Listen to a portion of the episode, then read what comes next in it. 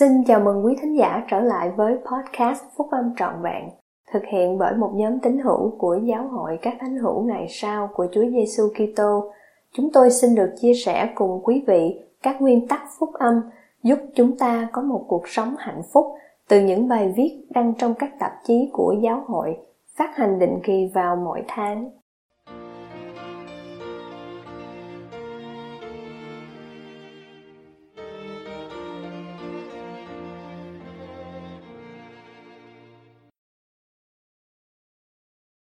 Phó với tương lai bằng đức tin, bài của Chủ tịch Russell M. Nelson của Giáo hội các Thánh hiểu ngày sau của Chúa Giêsu Kitô, đọc trong Đại hội Trung ương tháng 4 năm 2011. Các anh chị em thân mến, xin cảm ơn về ảnh hưởng tán trợ của các anh chị em, không phải chỉ bằng việc giơ tay mà còn bằng sự phục vụ nâng đỡ ở nhà, trong giáo hội và trong cộng đồng của các anh chị em nữa. Chúng tôi rất thích được có mặt với các anh chị em và nhìn thấy các anh chị em ở giữa gia đình và bạn bè của mình. Bất cứ nơi nào các anh chị em đang sống, chúng tôi cũng thấy nỗ lực của các anh chị em để làm cho thế giới này thành một chỗ tốt đẹp hơn. Chúng tôi hỗ trợ các anh chị em, chúng tôi yêu thương các anh chị em như các anh chị em cầu nguyện cho chúng tôi, thì chúng tôi cũng cầu nguyện cho các anh chị em. Chúng tôi tưởng tượng ra gia đình của các anh chị em quy tụ xung quanh máy truyền hình hoặc trên mạng Internet để xem diễn tiến của Đại hội Trung ương ở nhà. Hai người cha mẹ đã ân cần gửi cho tôi một tấm hình họ chụp trong lúc đại hội. Họ quan sát phản ứng của đứa con trai của họ, lúc đó được 18 tháng khi nó nhận ra những đặc điểm và tiếng nói của người nói chuyện. Đứa bé bắt đầu gửi những cái hôn gió hướng về máy truyền hình. Nó muốn được đến gần hơn, do đó người chị ân cần của nó nhanh chóng cõng nó lên vai và mang nó đến gần máy truyền hình hơn. Đây là tấm hình. Vâng, người trên máy truyền hình là tôi đấy, và mấy đứa bé đó là cháu ngoại của tôi. Trong một vài năm nữa, thằng bé này sẽ làm một anh cả được làm lễ thiên ân trong đền thờ và sẵn sàng đi truyền giáo. Về sau nó sẽ được làm lễ gắn bó với một người bạn đời vĩnh cửu do nó chọn. Các anh chị em có thể tưởng tượng ra một ngày nào đó nó là một người chồng và người cha với con cái của nó không? Và một ngày nào đó nó sẽ nói lời tạm biệt với ông nội, ông ngoại của nó với sự hiểu biết chắc chắn rằng cái chết là một phần của cuộc sống. Thật là như thế, chúng ta sống để chết và chúng ta chết để sống lại lần nữa. Từ một viễn cảnh vĩnh cửu, cái chết duy nhất mà thật sự chết non là cái chết của một người chưa sẵn sàng để gặp Thượng Đế. Là các sứ đồ và các vị tiên tri, chúng tôi không những quan tâm đến con cháu của mình, mà còn đến con cháu của các anh chị em nữa và đến mỗi con cái của Thượng Đế. Tất cả những điều gì xảy ra trong tương lai đối với mỗi người con thiêng liêng của Thượng Đế đều sẽ được cha mẹ, gia đình, bạn bè và giáo viên của họ tạo ra. Do đó, đức tin của chúng ta bây giờ trở thành một phần đức tin của con cháu chúng ta sau này. Mỗi cá nhân sẽ tiến triển trong một thế giới luôn luôn thay đổi một thế giới đầy dẫy sự tranh chấp ý thức hệ. Các lực lượng tà ác sẽ luôn luôn chống lại các lực lượng tốt lành. Sa tăng cố gắng liên tục ảnh hưởng chúng ta để đi theo con đường của nó và làm cho chúng ta khổ sở như nó khổ sở vậy. Và những nguy hiểm thông thường của cuộc sống như bệnh tật, thương tích và tai nạn sẽ luôn luôn hiện hữu. Chúng ta sống trong một thời kỳ hỗn loạn các trận động đất và sóng thần đầy sức tàn phá, chính quyền sụp đổ, tình trạng kinh tế căng thẳng trầm trọng, gia đình bị đe dọa và tỷ lệ ly dị gia tăng. Chúng ta có lý do để lo lắng, nhưng chúng ta không cần phải để cho nỗi sợ hãi thay thế đức tin của mình. Chúng ta có thể chống lại những nỗi sợ hãi đó bằng cách củng cố đức tin của mình. Hãy bắt đầu với con cái của mình các anh chị em là cha mẹ hãy mang lấy trách nhiệm chính yếu để củng cố đức tin của chúng. Hãy để cho chúng cảm thấy được đức tin của các anh chị em, ngay cả khi những thử thách gay go giáng xuống các anh chị em. Hãy để đức tin của mình tập trung vào Cha Thiên Thượng Nhân Từ và con trai yêu dấu của Ngài, Chúa Giêsu Kitô. Hãy giảng dạy đức tin đó với lòng tin chắc. Hãy dạy cho mỗi đứa con trai hoặc con gái yêu quý biết rằng nó là con của Thượng Đế, được tạo ra theo hình ảnh của Ngài với một mục đích và tiềm năng thiêng liêng. Mỗi đứa trẻ được sinh ra với những thử thách để khắc phục và đức tin để được phát triển. Hãy giảng dạy về đức tin nơi kế hoạch cứu rỗi của Thượng Đế. Hãy giảng dạy rằng cuộc hành trình của chúng ta trên trần thế là một thời kỳ thử thách để xem chúng ta có chịu làm theo bất cứ điều gì mà Chúa truyền lệnh cho chúng ta làm không. Hãy giảng dạy về đức tin để tuân giữ tất cả mọi giáo lệnh của Thượng Đế và biết rằng các giáo lệnh này được ban cho để ban phước cho con cái của Ngài, cùng mang đến niềm vui cho họ. Hãy cảnh giác chúng rằng chúng sẽ gặp những người lựa ra các lệnh truyền nào mà họ sẽ giữ và bác bỏ các lệnh truyền khác mà họ chọn để vi phạm. Tôi gọi điều này là vâng lời một cách tùy thích. Lối thực hành này của việc tùy ý, lựa chọn lệnh truyền nào để tuân theo sẽ không hiểu hiệu. Nó sẽ đưa đến cảnh khổ sở. Để chuẩn bị gặp Thượng Đế, một người phải tuân giữ tất cả mọi giáo lệnh của Ngài. Để tuân theo các giáo lệnh, thì cần phải có đức tin và việc tuân giữ các giáo lệnh của Ngài sẽ củng cố đức tin đó.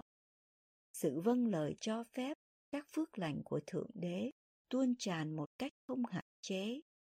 Ngài sẽ ban phước cho con cái biết vâng lời của Ngài để được tự do khỏi cảnh nô lệ và khổ sở. Và Ngài cũng sẽ ban phước cho họ với thêm ánh sáng. Ví dụ, một người tuân giữ lời thông sáng, biết rằng sự vâng lời không những sẽ giúp cho họ khỏi phải bị nghiện ngập, mà còn sẽ thêm vào các phước lành về sự khôn ngoan và những kho tàng hiểu biết. Hãy giảng dạy về đức tin để biết rằng việc tuân theo các giáo lệnh của Thượng Đế sẽ mang đến sự bảo vệ về vật chất cũng như tinh thần.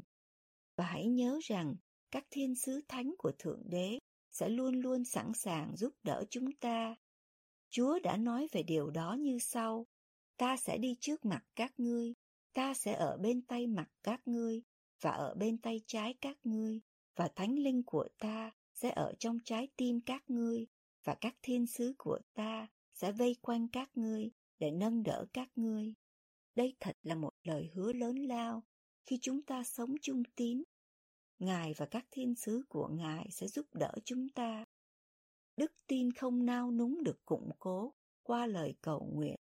Những lời khẩn cầu chân thành của các anh chị em rất quan trọng đối với Ngài. Hãy nghĩ về những lời cầu nguyện mãnh liệt và thiết tha của tiên tri Joseph Smith trong những ngày kinh khiếp bị giam giữ trong ngục thất Liberty. Chúa đã trả lời bằng cách thay đổi viễn cảnh của vị tiên tri. Ngài phán, ngươi hãy biết rằng tất cả những điều này sẽ đem lại cho ngươi một kinh nghiệm và sẽ lợi ích cho ngươi. Nếu cầu nguyện với một viễn cảnh vĩnh cửu, chúng ta không cần phải tự hỏi xem những lời khẩn cầu đầy nước mắt và chân thành nhất của mình có được Ngài nghe đến không? Lời hứa này từ Chúa đã được ghi lại trong tiết 98, sách giáo lý và giao ước. Những lời cầu nguyện của các ngươi đã thấu đến tai Chúa và được ghi khắc bằng dấu đóng ấn và lời tuyên phán này.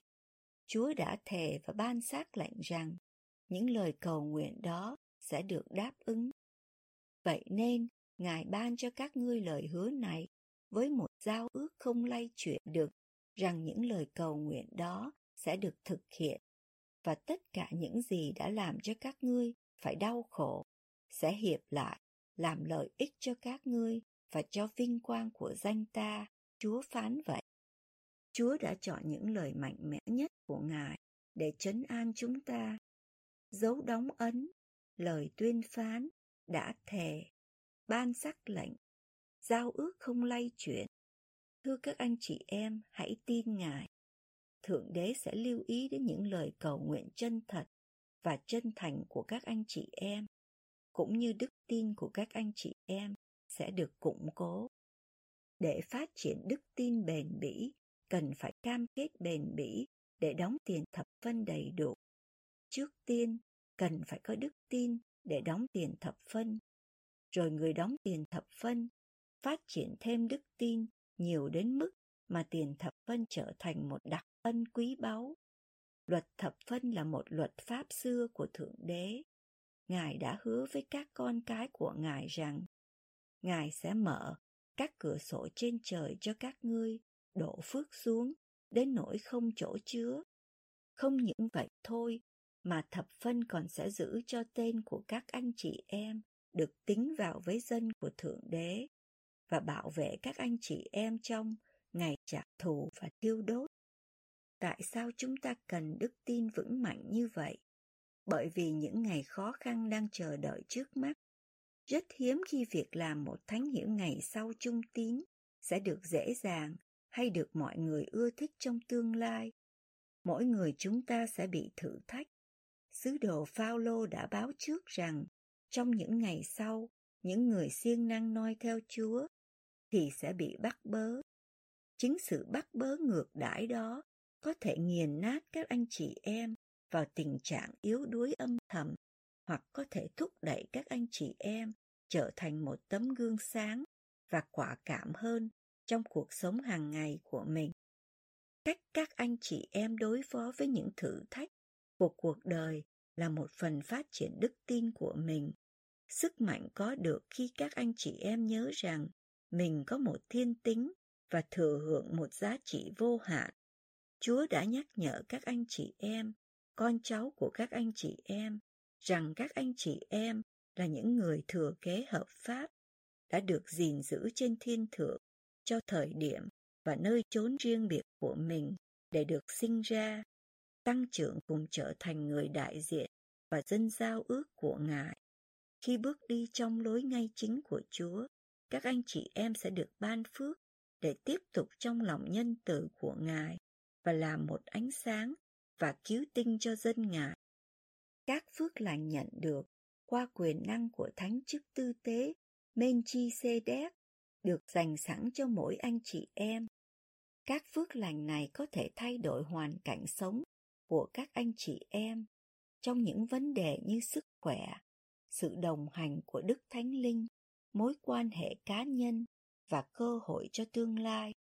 Quyền năng và thẩm quyền của chức tư tế này nắm giữ các chìa khóa cho tất cả mọi phước lành thuộc linh của giáo hội.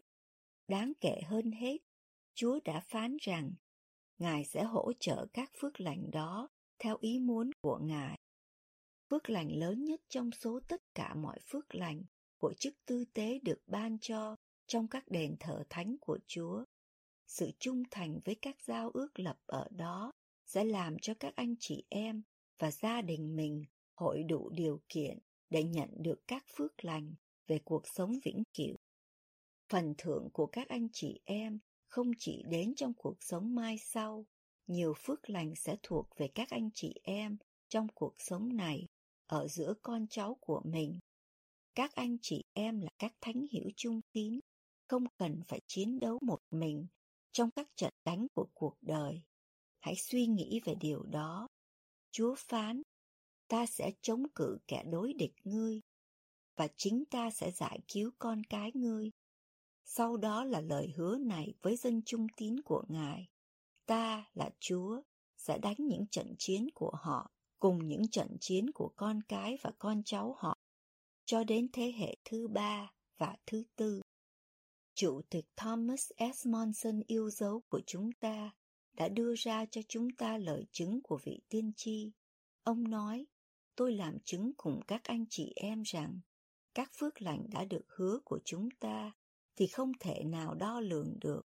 Mặc dù chúng ta đang sống trong tình trạng có thể dường như đầy đe dọa và những thử thách dồn dập xảy đến trong cuộc sống, nhưng sự hiểu biết về phúc âm và tình yêu mến của chúng ta đối với Cha Thiên Thượng và đấng cứu rỗi sẽ an ủi cùng hỗ trợ chúng ta cũng như mang đến niềm vui cho tâm hồn chúng ta khi sống ngay chính và tuân giữ các giáo lệnh. Chủ tịch Monson tiếp tục, thưa các anh chị em, chớ sợ, hãy vui lên, tương lai cũng rực rỡ như đức tin của các anh chị em. Tôi xin thêm vào lời tuyên bố hùng hồn của Chủ tịch Monson, tôi làm chứng rằng Thượng Đế là Đức Chúa Cha, Chúa Giêsu là Đấng Kitô, giáo hội của Ngài đã được phục hồi trên thế gian. Lẽ thật, các giao ước và các giáo lễ của Ngài có thể giúp chúng ta khắc phục nỗi sợ hãi và đối diện tương lai bằng đức tin. Tôi làm chứng như vậy trong thánh danh của Chúa Giêsu Kitô. Amen.